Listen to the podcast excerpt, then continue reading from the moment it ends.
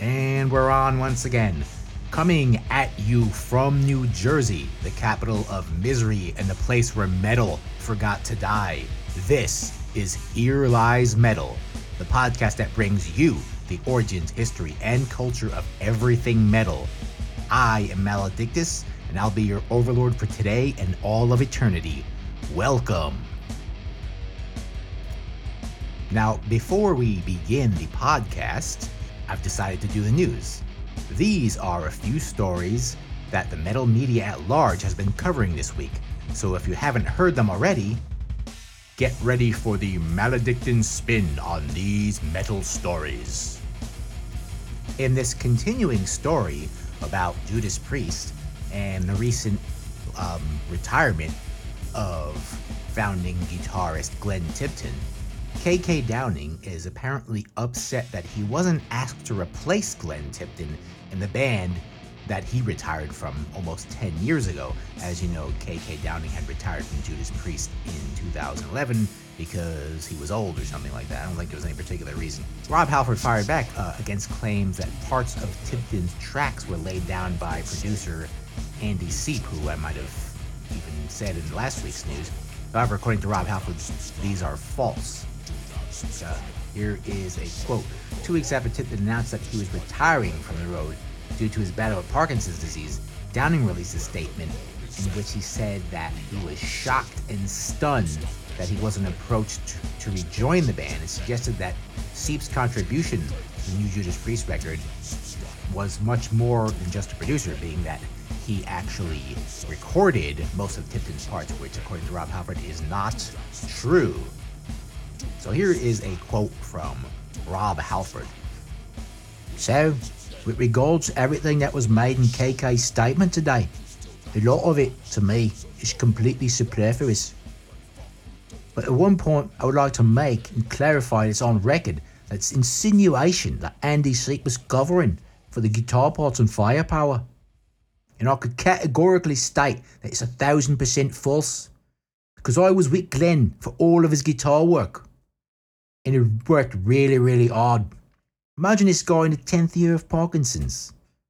I've never seen anyone brave, in fact, that every song was a challenge for him to make work. But he did, consistently, day after day. It was just a very powerful thing to experience firsthand. So, as of now, I think it's really just a bunch of people babbling on on Twitter, and that's what we get a lot of today. We get a lot of um, rock stars just fighting with each other, and when there really isn't even a fight. You know, some guy says something, and all of the people, all of you crazy fans, take it the wrong way, and you're saying, "Oh, Rob Halford, what do you think about that?" When, uh, whereas KK Downing really wasn't trying to insult anyone in this particular exchange. But there you have it. So Rob Halford claims that uh, Glenn Tipton actually laid down his own tracks. However, still doesn't look like KK Downing is coming back to Judas Priest. Why he would want to, I don't know. I thought he retired. However, that's enough with that Judas Priest news. We'll keep you updated as the drama continues. And another story, this is a funny one. We all know Andrew WK. Um, you know, he's not really metal, but he seems like a pretty cool all around guy. I did an interview with him once. He's pretty down to earth for a guy that loves to party and he loves pizza. And that's a great thing because on the Here Lies Metal podcast, if you come here and get on my other mic, I have a second mic here waiting for you to be on it. So if you're a metal expert or someone that's in a band that I want to hear from, However, I don't really do Skype interviews. I don't like Skype interviews or Google interviews. They, I just don't like the way they sound.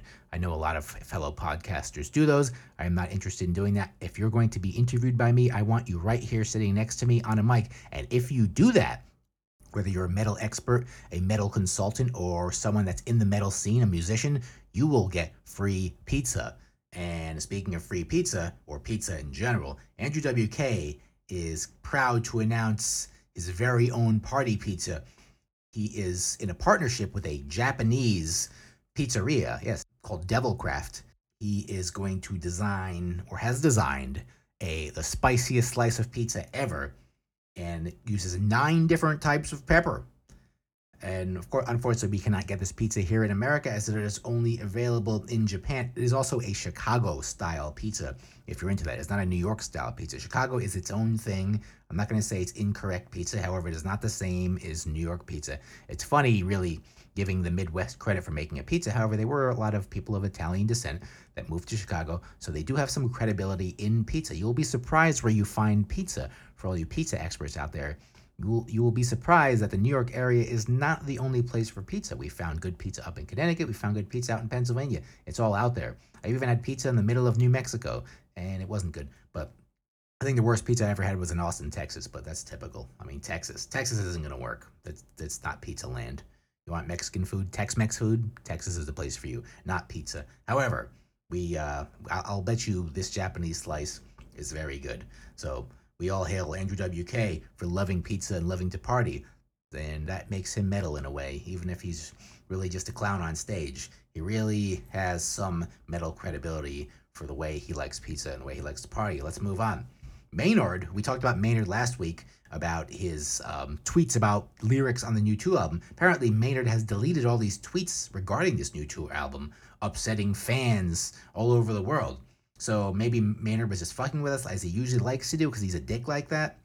And uh, so maybe there's no Tool album at all, and he was just fucking with us because that seems the kind of humor Maynard has based on the kind of humor that Tool, their, their strange, uh, quirky, sophisticated humor that isn't actually funny. I actually put I put a post that I found online about Tool fans in the '90s on the Here Lies Metal Facebook, uh, Here Lies Metal at Facebook.com and uh, it's pretty funny about all the elements that make up a Tool fan in the 1990s. It just really brings back some memories about all the silly Tool people, all the people that you thought were going to shoot up the school, you know, like Tool. I did not like Tool. I mean, maybe that song was a little that claymation video. It was, it was okay, but you know, I wasn't replacing metal. I wasn't going to take that over the metal that was missing, and we're going to get into that in this episode on what happened to metal in the 1990s because it's very significant in the thrash scene. In more news, Axl Rose called Melania Trump a former hooker and questioned her immigration status. You know how Axl used to get. I mean, he's a pretty loudmouth kind of guy. I mean, you know, with Trump going around uh, with his ICE agents, you know, snatching snatching up all these any immigrant he could find, uh, legal or otherwise. Uh, you know, Axl's like, well, what about you? You know, are you legal? Are you? Apparently, she um, was given um, immigration status due to the Einstein visa, the EB1, which is known as the Einstein visa, which is for is rarely um, issued, and it's to, it's for people or um, potential candidates that uh, demonstrate extraordinary ability for the sciences and the arts. You know, very basically very educated people, which um, we believe that Melania Trump is a college dropout, so I don't think that would really apply to her. So maybe Axl has a point here. Is uh, ridiculous as Axl has always been for his entire career I mean, I don't really, I'm not really against Axl calling this out. I mean, it's obviously for Axl's attention. He likes attention.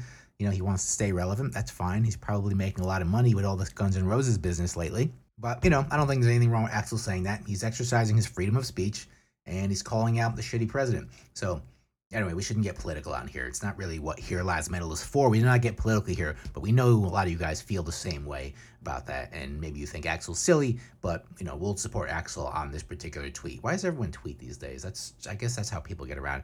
Imagine you know if Axl had these tools available to him in 19 in the 1990s during the height of his ridiculousness.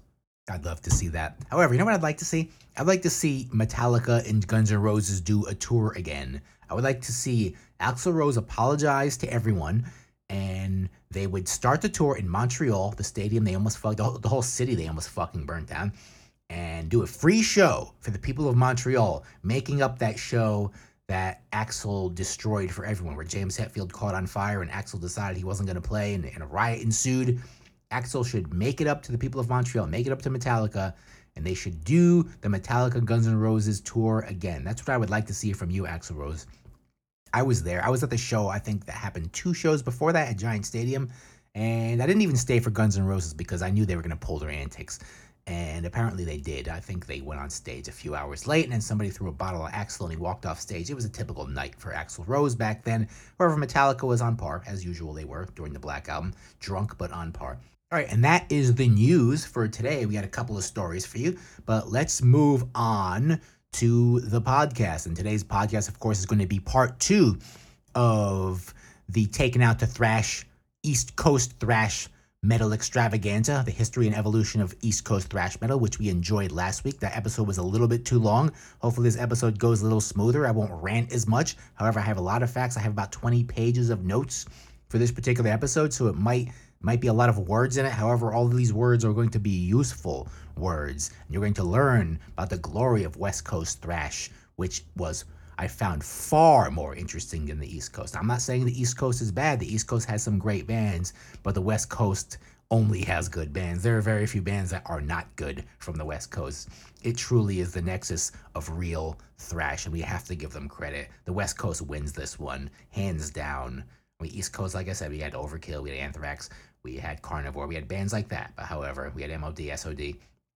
But there's just you can't count them with all your fingers and toes in the West Coast and all your appendages because they really ruled when it came to thrash. It must be the weather, you know, the dismal, dingy weather around here. You think that would make for good metal? Maybe that makes for a different kind of metal, but thrash, the upbeat, the fast, the aggressive, Maybe you need the sunny, nice weather. Maybe you need the subversion of uh, all the people that don't like you, all the pretty people that tend to be associated with that weather. Maybe you need them around to really make you angry. Maybe it's the nice weather and the nice environment that has a reverse effect on metal, right? It doesn't really take a dismal environment like New York or England. Maybe that's what we're on to. We'll discuss that later. So let's get on with the podcast. Before we start, we'd like to go out and thank our supporters of this podcast once again. And that's, of course, as usual, the great metal master, the man that plays on 10 himself, the lead singer of the band, the men that play on 10. We'll tell you about that one day. That is Chris in Long Island. But we also like to thank Rich for giving me insights on the last episode, as he always does. You know, he usually has to be a contrarian about things, but that's why we love Rich. That's what he does. He's he is it's his job to challenge my narrative. So we love when you do that. We want more people out there to uh, challenge some of my the, things I say here, the alleged facts, the alternative facts that I might give you, and uh, give me your own facts about maybe your own experience with whatever I'm talking about, whatever subject and metal I'm talking about, or maybe I'm giving you an educational episode that doesn't have to do with music. Give me what you think out there. I want you to engage with me, Maledictus, at Here Lies Metal, and that is Here Lies Metal at gmail.com. Don't forget and contact us on, find us at Here Lies Metal at Facebook, because we have so many tools available to us today to promote these things. We don't need a radio station. I'm here in my bedroom, sitting at a desk with a microphone in front of me, giving you, spilling out my heart to you, my love of metal, and finding facts for you, and giving you stories and telling you tales of metal. Imagine you could not do this uh, 20 years ago. You needed a radio studio, which costed millions of dollars. So we all have voices today. So let's take advantage of the voice, the voices we have, and how our voice could really get to all corners of the world if we really let it if we really do the right things to get it out there. It's all up to us to promote. These things don't cost a lot of money. Sometimes you have to be lucky, but of course, there's a lot of people doing this too, so there's also a lot of noise. However, we all have the opportunity for people to notice us these days. So we just have to rise above the noise. And that's what we're trying to do here at Here Lies Metal. We're trying to make a show that's interesting to you and entertaining to you at the same time about metal. So that's what I do here. So I know there's other guys out there, other parts of the world that do what I'm doing here and but you know i'm doing it my way. And my way is like i'm having a conversation with you. I read you facts but i also hang out with you. And i sometimes try to make corny jokes. That's what i do. I'm not a very funny guy but i try. So all right. So enough ranting. Let's get on with this podcast which is the here lies metal taken out the thrash part two the west coast of thrash metal. Here we go. Are you ready? Here we go Welcome to the second half, or possibly third, of Taking Out the Thrash, the history and evolution of thrash metal. Now, I say third because this very well might be a third of a series as opposed to the other half, as we might possibly do an episode on Euro thrash, which is, of course, a very important scene, and Canadian thrash, which is also very important to the scene. But I digress. This week, we travel to the West Coast and arguably the best coast when it comes to thrash metal. With such a vast number of notable and influential bands in both mainstream and underground, from the early days to present, the warm weather, sunny skies, sunset beaches, and overall laid back attitude might very well crush any theories that a cold, dismal industrial wasteland environment like London or New York make the metal. It very well might be that the metal is an inevitable force that lives in all of us and deep within our own darkness and is trying to constantly escape through the power of music. Maybe, with a picturesque backdrop, is simply a facade to the subversive reality of human nature, which exists universally. So let's once again lace up those Reeboks, don those denim vests, bolster up those bullet belts, and pile into the rusty old Pontiac. Because we're headed west this time. So hang on as Maledictus takes you down the road of West Coast thrash metal. Like the East Coast, these denim clad dirt bombs were singing about violence, death, Satan, evil, crushing posers, and the obligatory oncoming nuclear war. However, in the West, the mostly metal blade driven scene under metal mogul Brian Slagel, arguably the Johnny Z of the West, and spread via tape trading, the way underground music got around before there was an internet. This would be the true nexus of the sound, both intensity and virtuosity. It would be the West Coast scene that would ignite the nuclear fires in most aggressive metal scenes and leave a worldwide fallout cloud that would contaminate metal for all future G generations of metal mutants. Whether it was the roots of LA or the ground zero mushroom cloud that gave birth to the thrash scene in San Francisco, or the outlying irradiated zones from the wastelands of Arizona to Texas, the West Coast thrash sound would blast metal into the next level, but only if it could avoid its own mutually assured destruction. Here we go West Coast thrash metal. Let the playlist begin. Ladies and gentlemen, Slayer! That's how you say Slayer when you say Slayer. This is Slayer with Black Magic from the Show No Mercy album in 1983, their first album, the first true indicator of thrash, of real thrash, rather than Kill 'Em All from Metallica, I would say. Slayer was formed in 1981 by Kerry King, Jeff Hanneman, Dave Lombardo, and Tom Araya, the original lineup, and started by playing cover tunes of Judas Priest and Iron Maiden, believe it or not. How did they find this music?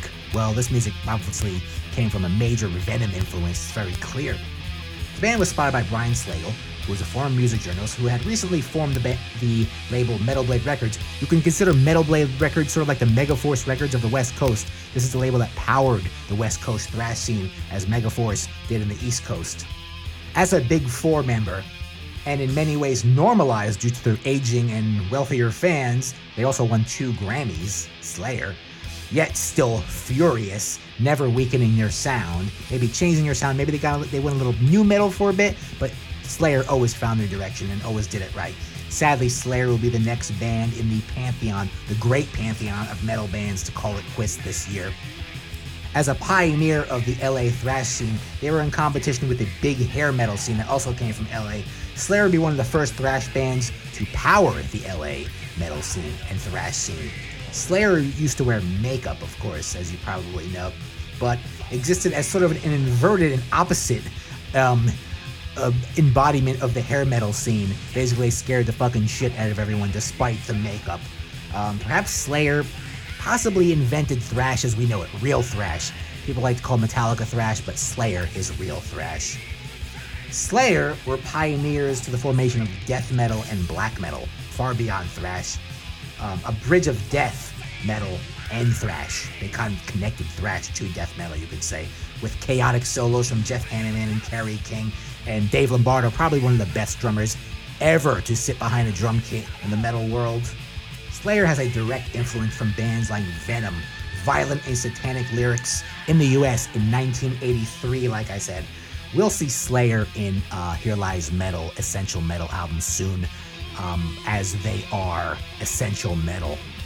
Despite their current mainstream and old man metal status, they still uphold thrash to this day. Fucking Slayer forever.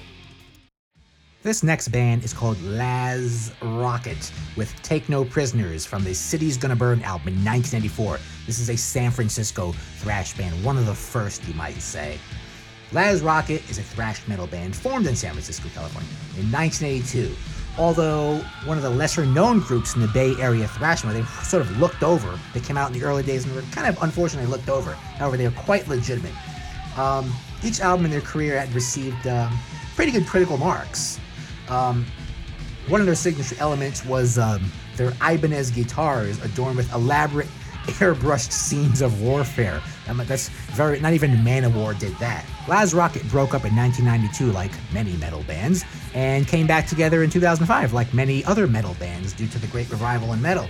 Um, the band takes their name from the finale of the 1976 Clint Eastwood movie, The Enforcer, involving the use of an M72 Law rocket. I don't know why they call it Laaz Rockit, Law Rocket, Laaz Rockit. Either way, that was Clint Eastwood trying to really upstage Charles Bronson by shoot blowing some shit up with a bazooka. Um, nevertheless, um, if you want action movies, Here Lies Metal is a place to go. Let's move on. This next band is called Omen with the Axeman from the Battle Cry album. They are from Los Angeles, California, and Los Angeles is a very different place. Um, you could say the first thrash might have come from Los Angeles, though it was a little bit more metal, a little bit closer to the new wave British heavy metal era than going on true thrash. I love this intro. The Axeman! Uh, this band was formed in Los Angeles, California in 1983 by lead guitarist Kenny Powell. Um, previously with the band Savage Grace and signed to Metal Blade Records with Brian Slagel, naturally. Um, this was their first album in 1994 called Battle Cry, a little bit more metal than thrash, however, equally a pioneer of thrash to come. Uh, currently, o- Omen has released seven studio albums worldwide and a 20th anniversary box set. Omen never fell in the early 90s with many metal bands. They have continued to exist from 1983 till today. So you got to give credit to Omen for doing what they believe, keeping the metal alive. Like I said before, more of a power metal band than a thrash band. The LA scene was a little closer to the hair metal thing, you could say, and to the new wave British heavy metal thing, as opposed to pure thrash, which would eventually really rise in San Francisco in the near future. As you can see, most of these bands are coming from Los Angeles in the early days, and that's what we're covering right now the early days of thrash in the early 80s before it really hit. Hyrax with Demon Evil Forces. Hyrax is really one of the great bands from LA that would really inspire true thrash in San Francisco to come. Of course, like many early thrash metal bands, they were signed to Brian Slagel's Metal Blade Records and had their first full length album titled Raging Violence in 1985, the year that thrash really broke.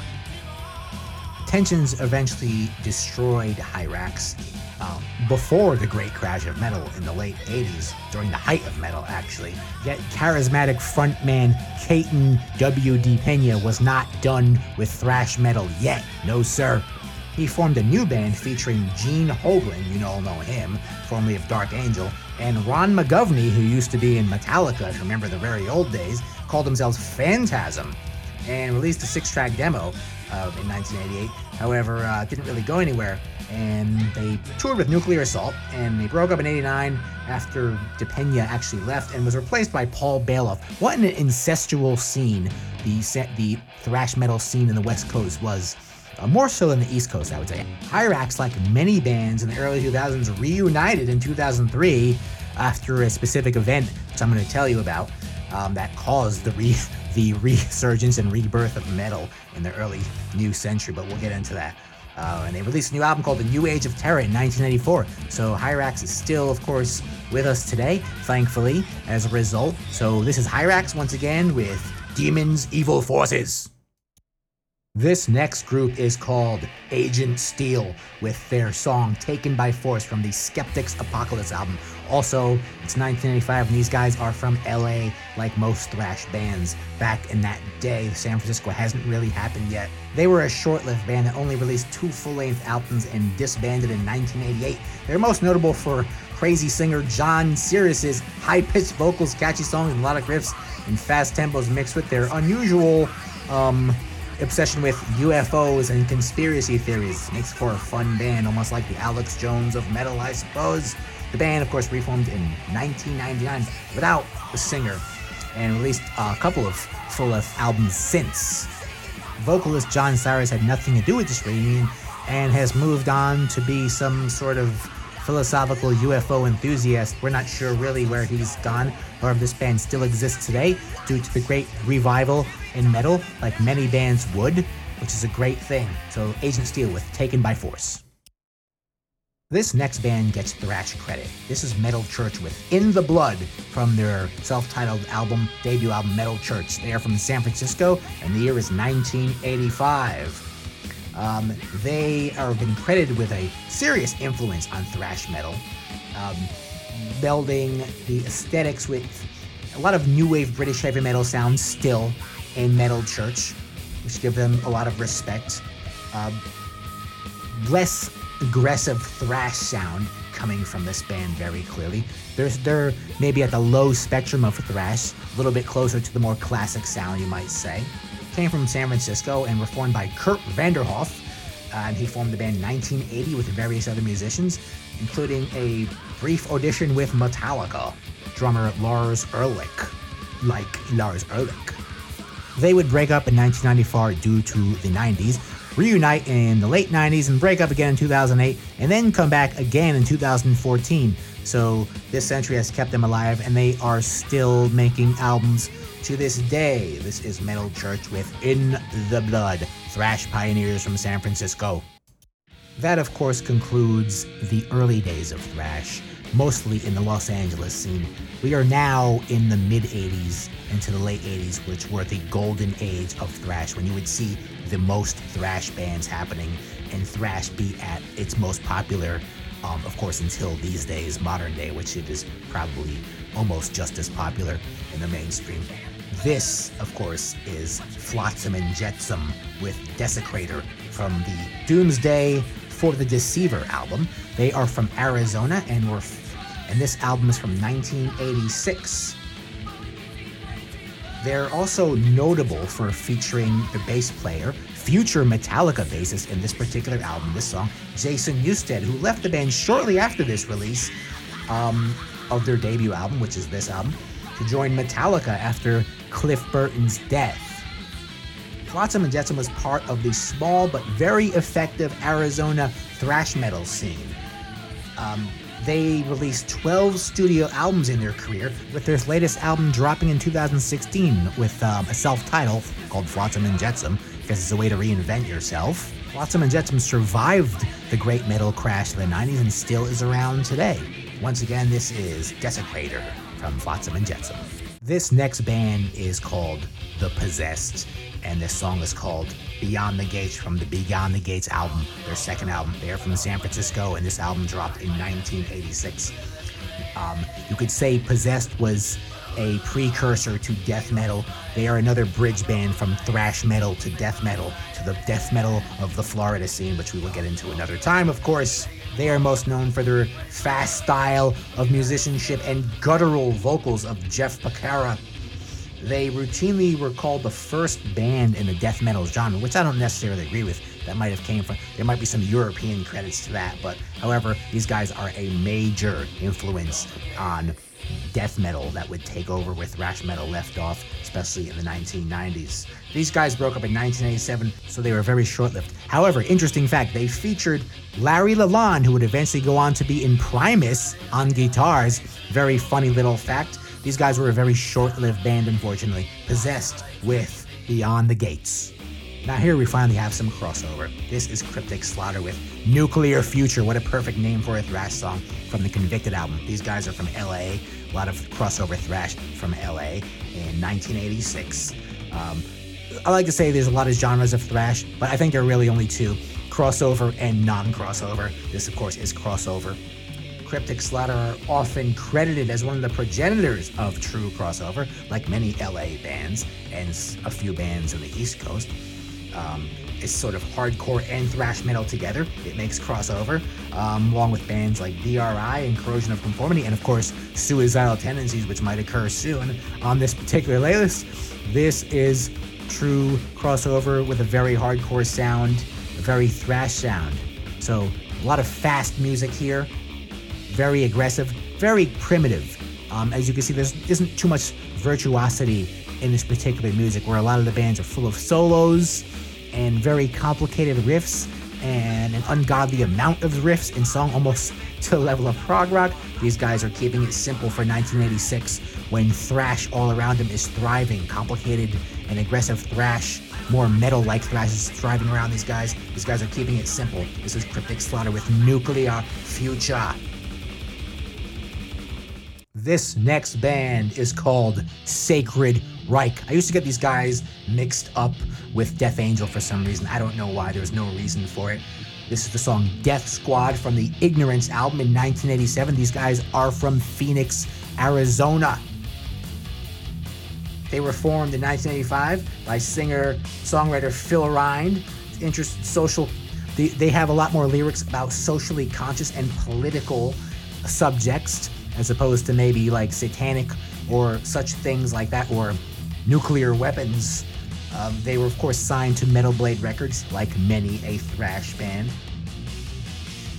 Um, former drummer of this band, Dave McClain, went on to join Machine Head in 1975. Interesting enough, we'll talk about them soon. Sacred has been credited along with Testament, Destruction, Death Angel, and Dark Angel, leading the second wave of thrash metal, which would, of course, take place in the late 80s, the golden age of thrash metal. I like to call it the true age of real thrash metal. Of course, this song, like many thrash songs, will go for a very long time without actually getting to the first verse. I think a lot of thrash songs back then, especially during the golden age, would pretty much go through the song once without giving you any words because it was about the music.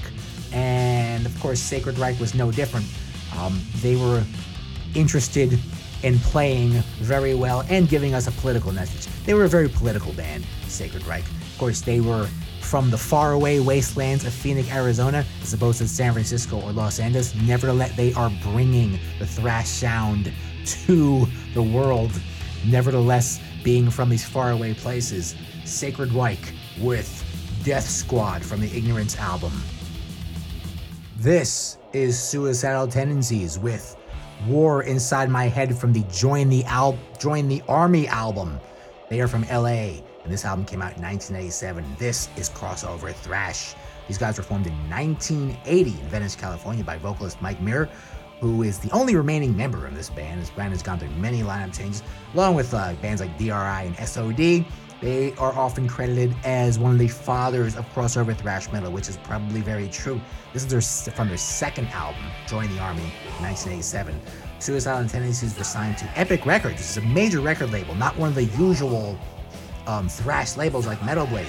Um, they continued their success with three more albums, and these guys would be on MTV from their very earliest days. Nevertheless, they never lost respect from their fans. Their first album was considered more hardcore punk, and bands well known for combining elements of heavy metal and thrash, eventually funk and punk rock and even alternative. These guys were very eclectic, you might say.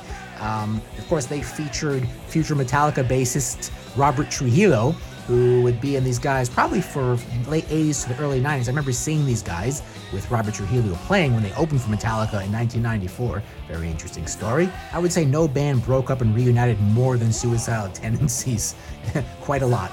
Currently, former Slayer drummer Dave Lombardo plays for these guys. Suicidal Tendencies with War on My Head. This next band is called Uncle Slam. Um, with their song The Ugly Dude from the Say Uncle album. They are from LA, and this song was, was made in 1988 during the high point of thrash metal and crossover. They were formed in 1984 under the name The Brood and were influenced by punk rock bands of the 80s like Suicidal Tendencies, as we heard before, and they even featured some members of Uncle Slam at some point in their career since they made they went through so many lineup changes. Like nearly every band on this list, they broke up in 1985, but in 2010 they released they re-released their 1988 album, Say Uncle, um, on CD for the first time. So this album was one of those lost albums of the thrash era, and here at Here Lies Metal, we are bringing it back to you. So once again, this is Uncle Slam with the Ugly Dude, forgotten crossover band from Los Angeles of the 1980s. This next band is called Sadus with their song Undead from 1988. They are from San Francisco. Like many bands on this list, many of them are reforming in recent years due to their great thrash metal revival um, and due to fans, due to old man fans that have jobs and families now. Originally a quartet, they are known for their unique borderline death and black metal growling from vocalist Darren Travis and speeding up thrash metal to levels previously unheard of with the help of bassist Steve DiGiorgio. Uh oh, we know who he is. This is where Steve DiGiorgio came from. Like I said, this incestual thrash metal scene of San Francisco. Steve DiGiorgio is currently in Testament and has been in all kinds of bands. He was in Death, and his bass lines truly pushed the limits of this genre. Thank you to Steve DiGiorgio for really making the scene. Span currently exists today with all original members and is working on new material with Steve DiGiorgio. So he is perhaps taking a break from his tour with Testament and bringing back Sadus, his original band, some true thrash, death metal tra- thrash. This is what I like to call death thrash. This is on the bridge. This is bridging the gap of thrash and the Florida death metal scene. And why not? Because Steve DiGiorgio would go on to the Florida death metal scene after the crash of thrash to the band, to Chuck Schuldiner death, who we all know, which we'll get into another time. We'll do perhaps a whole episode on the Florida death metal scene, which is very close to thrash, only happened in a different sunny place like Florida, Sadus with Undead. From Texas, we have Rigor Mortis. It's tough to be a mortis. The rigors of being a mortis. Okay, this song is called Wizard of Gore from their album self titled Rigor Mortis. They're from Texas, and this album came out in 1988. It was formed by Harden Harrison and Casey Orr, and we'll find out who he is later. Um, based on the name of the song, these guys were into horror films and heavy music. Perfect name, Rigor Mortis, Wizard of Gore. They were signed to Capitol Records on their first release, and not, uh, astonishingly, not one of the smaller labels. That's because the big labels had a lot of faith in these thrash bands at the time in 1988. Featuring future GWAR Beefcake the Mighty, Casey Orr, who would be one of many Beefcake the Mighties in the band GWAR. Sadly, in 2012, founding member Mike Scaccia died from a heart attack while performing on stage. Kind of still with us today, Rigor Mortis came out with an album in 2012 and did it so by crowdfunding $22,000 to make the album happen, circumventing the shitty process of being signed by a record label. So, one case where the people beat the record labels, Rigor Mortis with Wizard of Gore. This, of course, is Death Angel with Bored from the Frolic on the Park album from 1988. They are from San Francisco and they are real thrash metal. They're also referred they're usually referred to as one of the key bands in the Bay Area thrash metal movement and of the golden age of thrash metal in San Francisco. Um, following the underground success of their first two albums, including this album, they were eventually signed to Geffen Records. Of course, the big labels were picking up all the thrash bands in the late 80s, and they released a new album, Act 3. However, they were tragically ended by a debilitating bus accident that seriously injured their drummer, who could no longer play, and therefore they could not fulfill the um, the contract that was signed, and they had to break up. Coincidentally, this was Cliff Burton's favorite band, and of course, he died the same way, which is kind of creepy. They began as teenagers in 1981 with amazing talent. Some of them were only 12. Their first demo was actually produced by Metallica's Kirk Hammett. This particular song found heavy airplay on heavy metal stations at the time and MTV's Headbangers Ball. Like I said before, these guys broke up in 1991. Some of Death Angel's remaining members would go on to form a band called The Organization in order to survive in the 1990s and went with a different sound of funk and more alternative rather than metal. However, like many great thrash bands, they officially reunited in 2001 at the Great Thrash of the Titans show, which we will explain soon because it was a pivotal point in the reformation of thrash in the new century. Death Angel is still with us today and still making albums, all thanks to the great Chuck Billy. More details later. This next song is called March into the Fire by the short lived Forbidden. They were a thrash metal band from the San Francisco area, formed in 1985 as Forbidden Evil with a shortened name. They were founded by a guy named Russ Anderson and Craig Locicero and Robb Flynn, whose name will come up a lot in the future of metal. They were one of the most successful Bay Area thrash bands and earned a loyal fan base in the underground music community and got some pretty good critical acclaim with their album Forbidden Evil in 1988, regarded as by critics as a classic metal album with their follow-up Twisted into Form and something in something of a masterpiece within the tech thrash scene. These guys were obviously very progressive with their particular brand of metal. This band, like many others, would reform in what we knew as the great thrash revival of the century at a certain event, which we will talk about again. Future Slayer drummer Paul Bostaph would also come from Forbidden, believe it or not. The San Francisco Bay Area was especially incestual with members um, in almost a sort of British prog rock kind of way.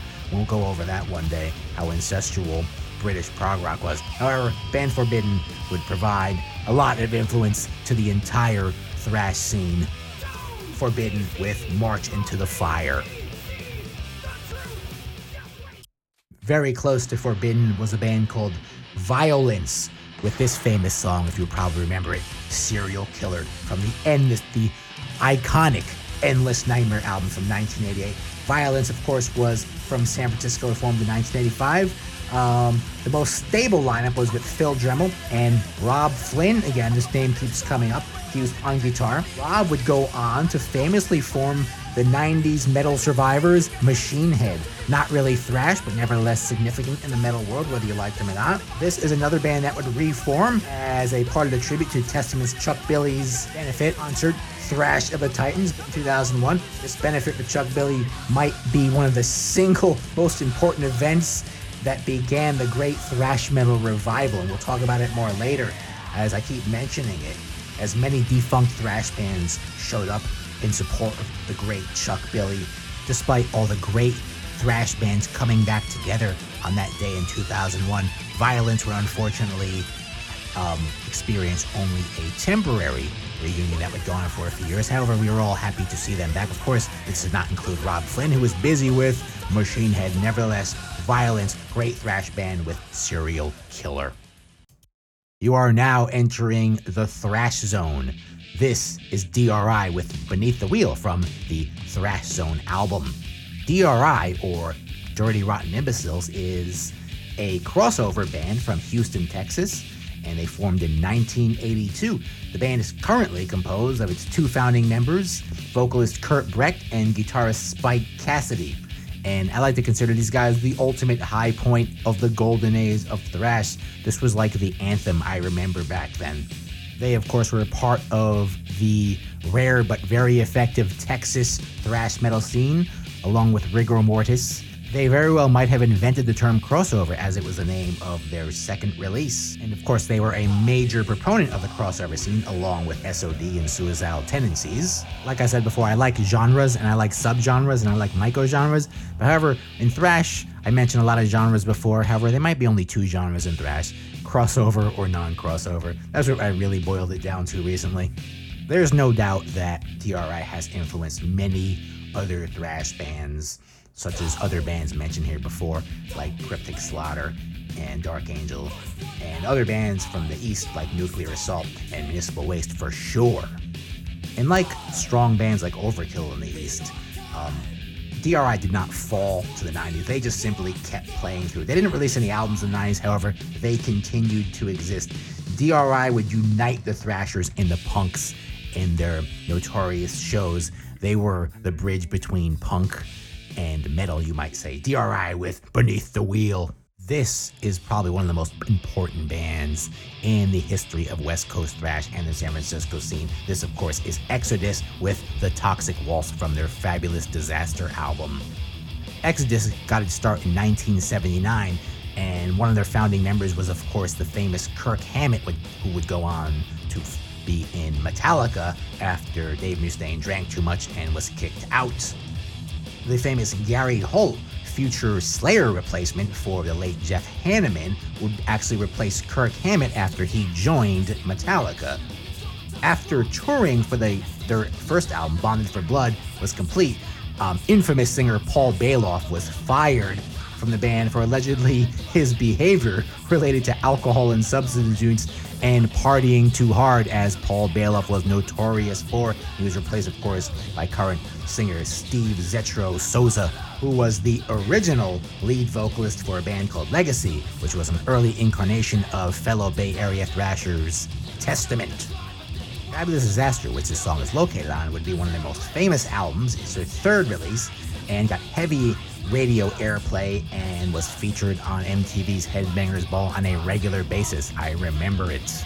The band, like many, would fall victim to the great metal crash 1994, but would reform during Chuck Billy's famous benefit concert, like many other great thrash bands, Exodus with the Toxic Waltz. This song comes with its own dance, even. Next, we have other famous Bay Area thrashers that deserve all the credit in the world. Testament with Practice What You Preach, a very famous song for 1989. These guys, of course, were formed under the name Legacy in 1983 by Eric Peterson, who is still in the band today. Soon they would recruit um, super guitarist, super eclectic guitarist Alex Skolnick, who actually studied with famous other Bay Area guitar virtuosos Joe Satriani, who would teach many Bay Area guitarists how to actually play. As mentioned before, Steve Souza would eventually quit the band Legacy to join Exodus and suggest Chuck, the famous Chuck Billy, to replace him on lead vocals, which could not have been a better decision. Band, of course, changed their name to Testament due to the advice of famous crossover thrasher from the East Coast, Billy Milano, of all people. Unlike many of their peers, Testament continued to soldier on during the 1990s and possibly take credit for the great metal revival of the next century with the famous concert for Chuck Billy's benefit, the Thrash of the Titans. As you know, Chuck Billy was diagnosed with a rare form of cancer in the late 1990s, and this benefit was for his survival. Through the power of metal, Chuck Billy is still with us today, and through the power of Chuck Billy, metal is still with us today. All hail. This next band is called Dark Angel with Never Rise Again. They are from Los Angeles, California, and they were formed in 1981. They are known for their over the top style, extremely fast and heavy, lengthy, progressive like songs with a lot of tempo changes, a lot of lyrics, and extended instrumental solos earned them the nickname, this style earned them the nickname, the LA Caffeine Machine. This is hectic metal for hectic people. They are also notable for featuring drummer Gene Hoglan, famous drummer who is currently in Testament, who has been a member of Dark Angel since 1984 when they formed, and to their initial breakup in the great crash of thrash metal in 1992. He played in several notable other bands like Death and Strapping Young Lad and even Fear Factory. And like I said before, he is recently in Testament. This band would reunite due to the Thrash of the Titans benefit temporarily, but would form again in 2014. You can't keep a good band down. Yet another band that Gene Hoglan has to be in. What a great drummer, Gene Hoglan. And thanks again to the great Thrash of the Titans that this band is with us today. Dark Angel. We are now moving into the 1990s, and the end of thrash would be near.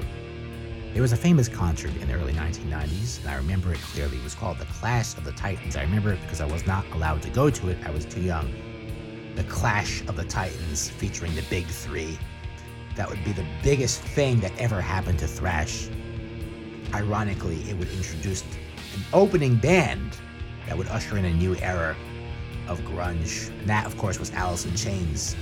They were there as a result of Death Angels turning down this major gig due to, of course, that terrible and tragic bus accident that they survived. Fortunately, they survived. However, it did end their band for the time being.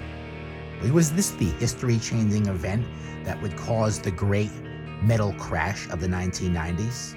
Doubtful but it is a major factor. And like I said before, when anything gets too big and loses sight of the rock and roll, the end is always near. And true rock and roll returns with a vengeance to bite you in the ass. The era of grunge would instantly put an end to the thrash scene overnight. Ironically, many grunge bands that got their start opening for thrash bands such as Alice in Chains and Soundgarden did not return the favor when they came out on top. So it was kind of one sided. Many previously iconic metal bands disappeared overnight. All three of the Clash of the Titans bands would survive the 90s, but would struggle for the remainder of the decade, even Slayer. It was bands like Pantera and Machine Head that would keep the fire burning, especially Pantera, who would be topping the charts in the 1990s with a very heavy and aggressive sound. These bands would usher in a new era of nu metal in the late 1990s. Florida's death metal scene was also thriving in the underground, which we'll get into in another episode. These next few bands will be the few and far between notable acts throughout the 1990s, and of course, they will represent a change of music in the 1990s. Here we go with the third part of the playlist Relax. It's the 90s, the fall of thrash. This next band is called Sanctuary. They are a very different kind of thrash band. They are from Seattle, Washington. Go figure. It's the 90s. And this song is called One More Murder from the Into the Mirror Black album they had a very new 90s metal sound, almost like Queensryche in a way. This album was produced by, believe it or not, Dave Mustaine of Megadeth fame. However, this great band would be very short lived and was actually literally killed off by grunge, as their major label, Epic Records, wanted them to go for a more grunge sound. They refused, therefore, they were destroyed as quickly as they came. Sanctuary was formed in the late 80s and had one album preceding Into the Mirror Black. Founding members Warrell Dane, Jim Sheppard, and Jeff Loomis would go on to form the famous band Nevermore in 1992. Sanctuary would reform in 2010, and I was fortunate enough to see them open for Overkill two years ago. Unfortunately, founding vocalist Warrell Dane died in 2017 during the production of his second solo album. Due to Warrell's death, the band will be calling it quits this year, unfortunately, so we bid farewell to this great band, Sanctuary. This next song is from a band called Heathen and titled Fear of the Unknown from their Victims of Deception album in 1991. They, of course, were founded in 1984 by famous guitarist Lee Altus, who is now currently in Exodus like I said before, a very incestuous scene in San Francisco, which turned out to be very useful in this case. Heathen, of course, was a very short lived band with only two studio releases during their height from 1987 to 1993. They, of course, like many a thrash band, would fall victim to the great thrash crash of the 1990s, due mostly to grunge music. And of course, following the great historical event, the Clash of the Titans, which, of course, as we discussed before, signaled the beginning of the end to thrash music. This is, of course, their second release, titled Victims of Deception. They would break up in 1993, however, they would reform, thanks, of course, again to Chuck Billy's benefit concert, the Thrash of the Titans. Um, this event, of course, would lead to the reformation of many a famous San Francisco thrash band. Thankfully, we don't thank the fact that Chuck Billy got cancer. However, we do thank this benefit show for saving Chuck Billy and thrash metal as we know it and reviving thrash metal, of course, leading to the formation of many more thrash bands of the new century during the great thrash revival of the new century. This reunion would eventually lead to a new album titled The Evolution of Chaos, this is a great example of a famous Bay Area thrash band of the golden age of thrash music to reform in the new golden age of revivalist thrash that we so love today. Hey, speaking of ancestral, looks like Paul Baloff was actually in this band too at one point. Everyone in San Francisco knows everyone. What a great scene. This once again is Heathen with Fear of the Unknown. This next band I must actually apologize for because it is not thrash. However, it is Bay Area, and of course, it is the direct result of thrash, and it is what a lot of thrash might have turned into in the 1990s in order to survive. This, of course, is Machine Head with None But My Own from the, their debut album, Burn My Eyes, in 1984. Now, like we mentioned before, this band was formed in 1991 by vocalist and guitarist Robb Flynn and bassist Adam Duce. The band's aggressive music- musicianship made them one of the pioneering bands in this new wave of American metal that would take over in the 1990s. As we know, Robert Flynn was in the famous band Violence, who were a very legitimate thrash band, so we have to give Robb Flynn credit for that. Machine Head would be a prime indicator of where popular metal would be headed in the 1990s. They were in a lot of ways similar to Pantera, but with a different sound, like Pantera with a more of a groove metal tone as opposed to a thrash metal tone. But I think Pantera was a little more faster than these guys generally. Bands like Machine Head, and of course I mentioned before, Pantera would rule metal in the 1990s, along with remaining Behemoth, Metallica. Machine Head, of course, still exists to this day. Machine Head with None But My Own. But all this would return in a little over 10 years at a concert for the benefit of Testament's legendary Chuck Billy, who was diagnosed with cancer. This was called the Thrash of the Titans. Thrash ended with the Clash of the Titans. It came back with the Thrash of the Titans, thanks, of course, to Chuck Billy. This event would revive many of the sleeping thrash bands that had found their demise in the early 1990s. And of course, it would form many new thrash bands. It would entice the formation of many new thrash bands that would go on to be icons and holding up the thrash scene today. And that's what we need. We need new bands making new music, and this very event helped with that. I also think that the great thrash resurgence of the last 10 years might have come as a reaction to the resurgent scenes and their perceived sophistication. Thrash allows us to be ourselves musically. It keeps it simple, unless, of course, you're one of those crazy guitar players that play solos a million miles per hour. But it's the same way the original concept of rock and roll was intended. It also serves as the perfect and quite literal outlet to your daily frustrations. So maybe thrash on forever. Ah, we've survived the 90s in one piece, or maybe pieces. Some of us made it through, some of us didn't. But the good news is, many of us will be resurrected from the dead. And what better band to resurrect us from the dead but Ghoul from the Bay Area, of course. This song is called Maniacs from their Maniacs album. Ghoul can be considered like a younger, more energetic, more creative Gwar on a shoestring budget with way heavier and more interesting songs. With names of members such as Cremator, Fermenter, Digester, and Dissector, they claim to be mutants that come from a place called Creepsylvania. Similar Gwar story, but just a little more down to earth, I would say.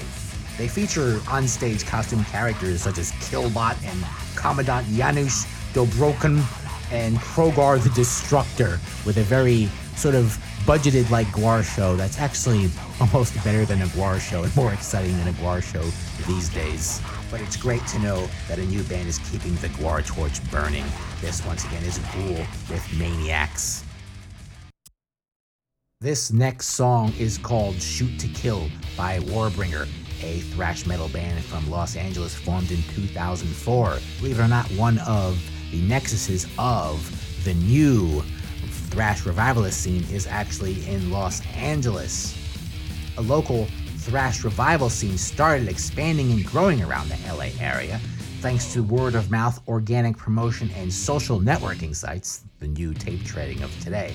And of course, a lot of young promoters began booking shows in exclusively traditional metal bands. This band went through a lot of lineup changes for being such a recent band, believe it or not. However, they are keeping the sound true from the old days. Um, they're doing it very well. So, once again, this is Warbringer from Los Angeles with Shoot to Kill. And of course, what a perfect thrash theme. It's almost like an action movie. It's almost like a Charles Bronson film or something like that. And the album is called War Without End. Another perfect thrash theme. Warbreath. This next band is from a place that was not necessarily known for its heavy music scene at the time. Of course, you can imagine there's a lot of heavy metal bands coming from Portland, Oregon right now, since it's sort of a hipster nexus of irony. This, of course, is Toxic Holocaust with Thrashing Death from the Hell on Earth album, released in 2013. Vocalist and everythingist member Joel Grind founded Toxic Holocaust in 1999. He originally wrote and recorded all of the band's music himself and hired touring musicians. This is what really this is when you have no friends and you're making metal anyway. Sometimes I feel like I have to do that. Uh, this album, like many bands on the list, features um, artwork by Ed Repka. We haven't mentioned him this time, but he's also responsible for a lot of album covers on this playlist. But once again, this is the great Toxic Holocaust, keeping thrash real from Portland, Oregon with Thrashing Death. This next band is from a place where thrash metal has possibly never gone or never came from. You decide. They are called Havok. What a cool intro. Hold on, let's listen to this intro. They haven't done intros like this in a while. It's five o'clock, and here's what we want you to think. These guys are one of those conspiracy theorist bands. Pretty good. Havok with Intention to Deceive from the Conformicide album. They are from Denver, Colorado, the place where the air is thin and the thrash is thick. Havok, of course, have been making their rounds recently, opening for a number of well established thrash bands, as they are a major part of this great thrash revivalist era, um, starting in the early part of the century, going all the way on to today. These guys, of course, have also featured artwork from Ed Repka, wonderfully. Um, sadly, founding member of this band, uh, Sean Chavez, died at the age of 30 in 2015, unfortunately. However, the band has continued to thrash on without end as they are one of the bands, one of the great bands holding up this new great scene in the new century. Havok with Intention to Deceive. And this next band, of course, is one of my favorite thrash bands today. They are from the faraway land of Texas, Dallas, Texas, that is. They were formed in 2008 and they are doing it good. This band is called Power Trip with Executioner's Tax from their latest album Nightmare Logic, released in 2017. They are signed to the rather eclectic Southern Lord Records, who signs things from doom bands to magma. Uh, and this is a great example of modern crossover thrash with a very killer song. I had the opportunity to see Power Trip open, actually headline for Iron Reagan, and um, it was a pretty awesome and rough show where I got my glasses smashed off of my face. I know who would wear glasses in a mosh pit. I know I was also photographing the show, so I almost got my camera smashed many times, but it was well worth it because this band is amazing. Power Trip from Texas with Executioner's Tax. Now we are coming to the end of this podcast. We have covered a long, we have covered over 30 years of thrash metal on the West Coast, and as you can see, um, some of these songs are great standards in the world of thrash all over the world, both East and West Coast. There are far more standards coming from the West Coast than the East, of course, because the West is the best when it comes to thrash. On another note, you're probably all wondering why I refused to mention Metallica or Megadeth anywhere in this show. And I'll give you the brief answer on that because obviously we might have to do an entire show on why Metallica and Megadeth are not thrash, but I'll give you the brief. Now, being that they are considered part of the big four of thrash metal and major players in the West Coast scene, you haven't heard me say their names once. And I'll say it one more time Metallica and Megadeth are not thrash. There you go, I said it. They are both a major influence on all of these bands we mentioned today, and of course, a major influence on many forms of metal to follow. In a way, you might consider bands like Metallica and Megadeth to Led Zeppelin and Deep Purple of today. They lasted a lot longer in a way and are just as iconic. However, they are a major influence on music as a result, and a major influence on metal. However, both these bands may have written a few tracks in their vast catalogs that might have thrash like elements. I would admit that Metallica has a few debatable thrash songs from Ride Lightning um, all the way up to the Black Album, their first five albums. And Megadeth, uh, releasing their debut album in 1985, the same year that most influential thrash bands did the same. Um, these legendary bands who will both be honored without a doubt in the great pantheon of essential metal albums on this very podcast are not thrash, I assure you. There will be an episode on this subject, like I said, and seems like a rather controversial topic, but we will have to get into this into detail. It will take a whole hour episode to explain why Megadeth and Metallica are not thrash and therefore were not mentioned on this episode. Of course, they were influences. We could have mentioned them as influences, like we did in the last episode. We had included a Metallica song. One of the reasons why they don't really have the street credibility of a thrash band. Metallica was playing arenas almost since the very early days. Megadeth as well. They were bands that really went right for the top. And when you're playing arenas already, you your songs are not designed for the street. You're not designed the same way Exodus and Testament are designed. They were designed to place much smaller clubs or to open for bigger bands, or even bands like Anthrax, which stayed true.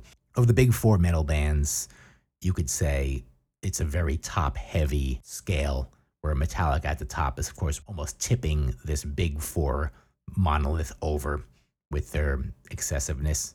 However, the two bands who are on the bottom and making a very strong base to this big four, of course, Slayer and Anthrax, who are true thrash bands even to this day. Of course, Anthrax is much has always been a much more light-hearted thrash band. Nevertheless, they are a thrash band. Whereas bands like Metallica and Megadeth, their songs might be a little too complex to really be thrash. Especially Megadeth. I have to give Megadeth for being one of the most virtuosic bands ever to really play. Dave Mustaine is, of course, a phenomenal guitar player, and he's more than a thrasher. He is beyond that. He's sort of like this glowing entity in the world of metal music and a little bit too sophisticated um, to be thrash. And of course, Megadeth has always, Dave Mustaine has always surrounded himself with the best musicians since their very first album. Of course, having their best lineup under the Rust in Peace album, uh, featuring Nick Menza and Marty Friedman, who you just really can't call that thrash. It's just too good. It's pro- you want to call it thrash? It's fucking progressive thrash, okay, people? It's just too damn good. And Metallica, of course.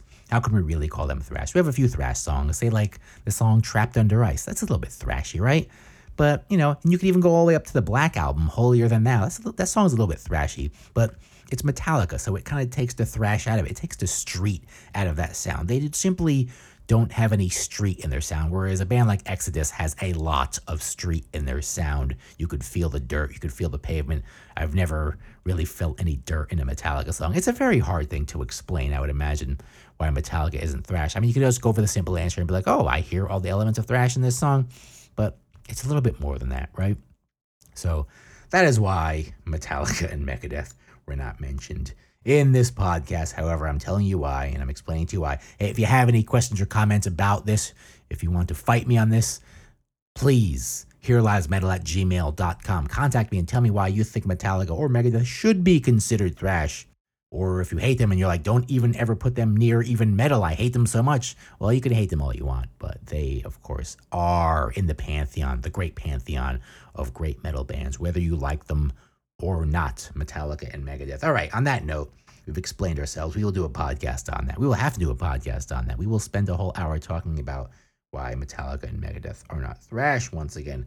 On that note, let's put this this great thrash fire out and wrap this thing up. Thank you for listening to the podcast. Let's go to the credits now. Thanks again for listening to this great playlist. May it have informed you. May you be a smarter person in the world of thrash and the world of metal forever to come. And once again, thank you for listening to the Here Lies Metal podcast. Be sure to follow us on our many outlets of social media, including Twitter at Here Lies Metal, Facebook at Here Lies Metal, Instagram at Metal Lies Here, and of course, contact us on Gmail at Here Lies Metal at gmail.com. Give me your opinions. Send me your hate mail. Send me your artificial virtual mail bombs. Whatever you'd like to do. Talk to me, Maledictus, your great metalologist and your great scribe to everything metal, and tell me about what you think about this particular episode, or perhaps an episode you would like to hear about, or some sort of subject in metal, or a person in metal, or anything you'd like to hear about. And we will do research and we will talk to you because we love when people contact us at Here Lies Metal. Now, be sure to subscribe to Here Lies Metal on iTunes, Stitcher, or Google Play. And don't forget to rate us, even if you hate us. This podcast sucks. Only you have the power to destroy it. And the great metalologist Maledictus, who's only becoming a greater metal- metalologist every day because today he learned a lot about West Coast thrash metal as well. He learned how damn incestual this whole thing was and how great that is and how we have metal today because of this. Now, once again, it is my passion to bring you, the listener, these great tales of metal. However, if you'd like to support the show, your donations are highly appreciated, and you can do that at Patreon forward slash Here Lies Metal. Give us a quarter, give us a dollar, give us five dollars, give us ten dollars, give us a zillion dollars. We will mention you on the air. And once again, people, if you want to be here on this other mic, I have a whole other microphone here that you could be talking on. If you're a metal expert or if you're a metal band and you want to be on this show or you want to be interviewed by me, Maledictus, and see me in person here in my um, my office here in uh, New Jersey, um, you are welcome to come and I will buy you pizza. I don't know if you might consider it the best pizza ever made. It's not going to be the Andrew WK pizza that I mentioned before because that's only available in Japan. However, that pizza sounds really good for Japanese pizza. We are pizza snobs at Here Lies Metal, and we only want the best pizza for you, and therefore we will give you pizza with whatever you want on it if you come here and be on this show. Isn't that a great offer? Like if someone offered me pizza, I mean, if it was decently close by, I think I might want to go and um, Uh, take advantage of that offer and get to say some things on the air. So, once again, people, come here and visit me at Here Lies Metal. I want all you metal experts out there to come here and be on my show. We'll do this together. I want some people here. I want some guests at the Here Lies Metal podcast. All right, so that's enough for today, people. We've talked a lot today. I'm losing my voice. So, what will we do next week? I don't know. Something. Maybe we'll do a historical episode. Not for these playlists. These playlists are so hard. I had written 20 pages of notes to make this episode. 20 fucking pages of notes, and I got most of it wrong. So, this is exhausting, but I do it for you. I do it to I do it for me to keep me sane. So, all right, folks, I start a new job tomorrow, so I've got to get to sleep.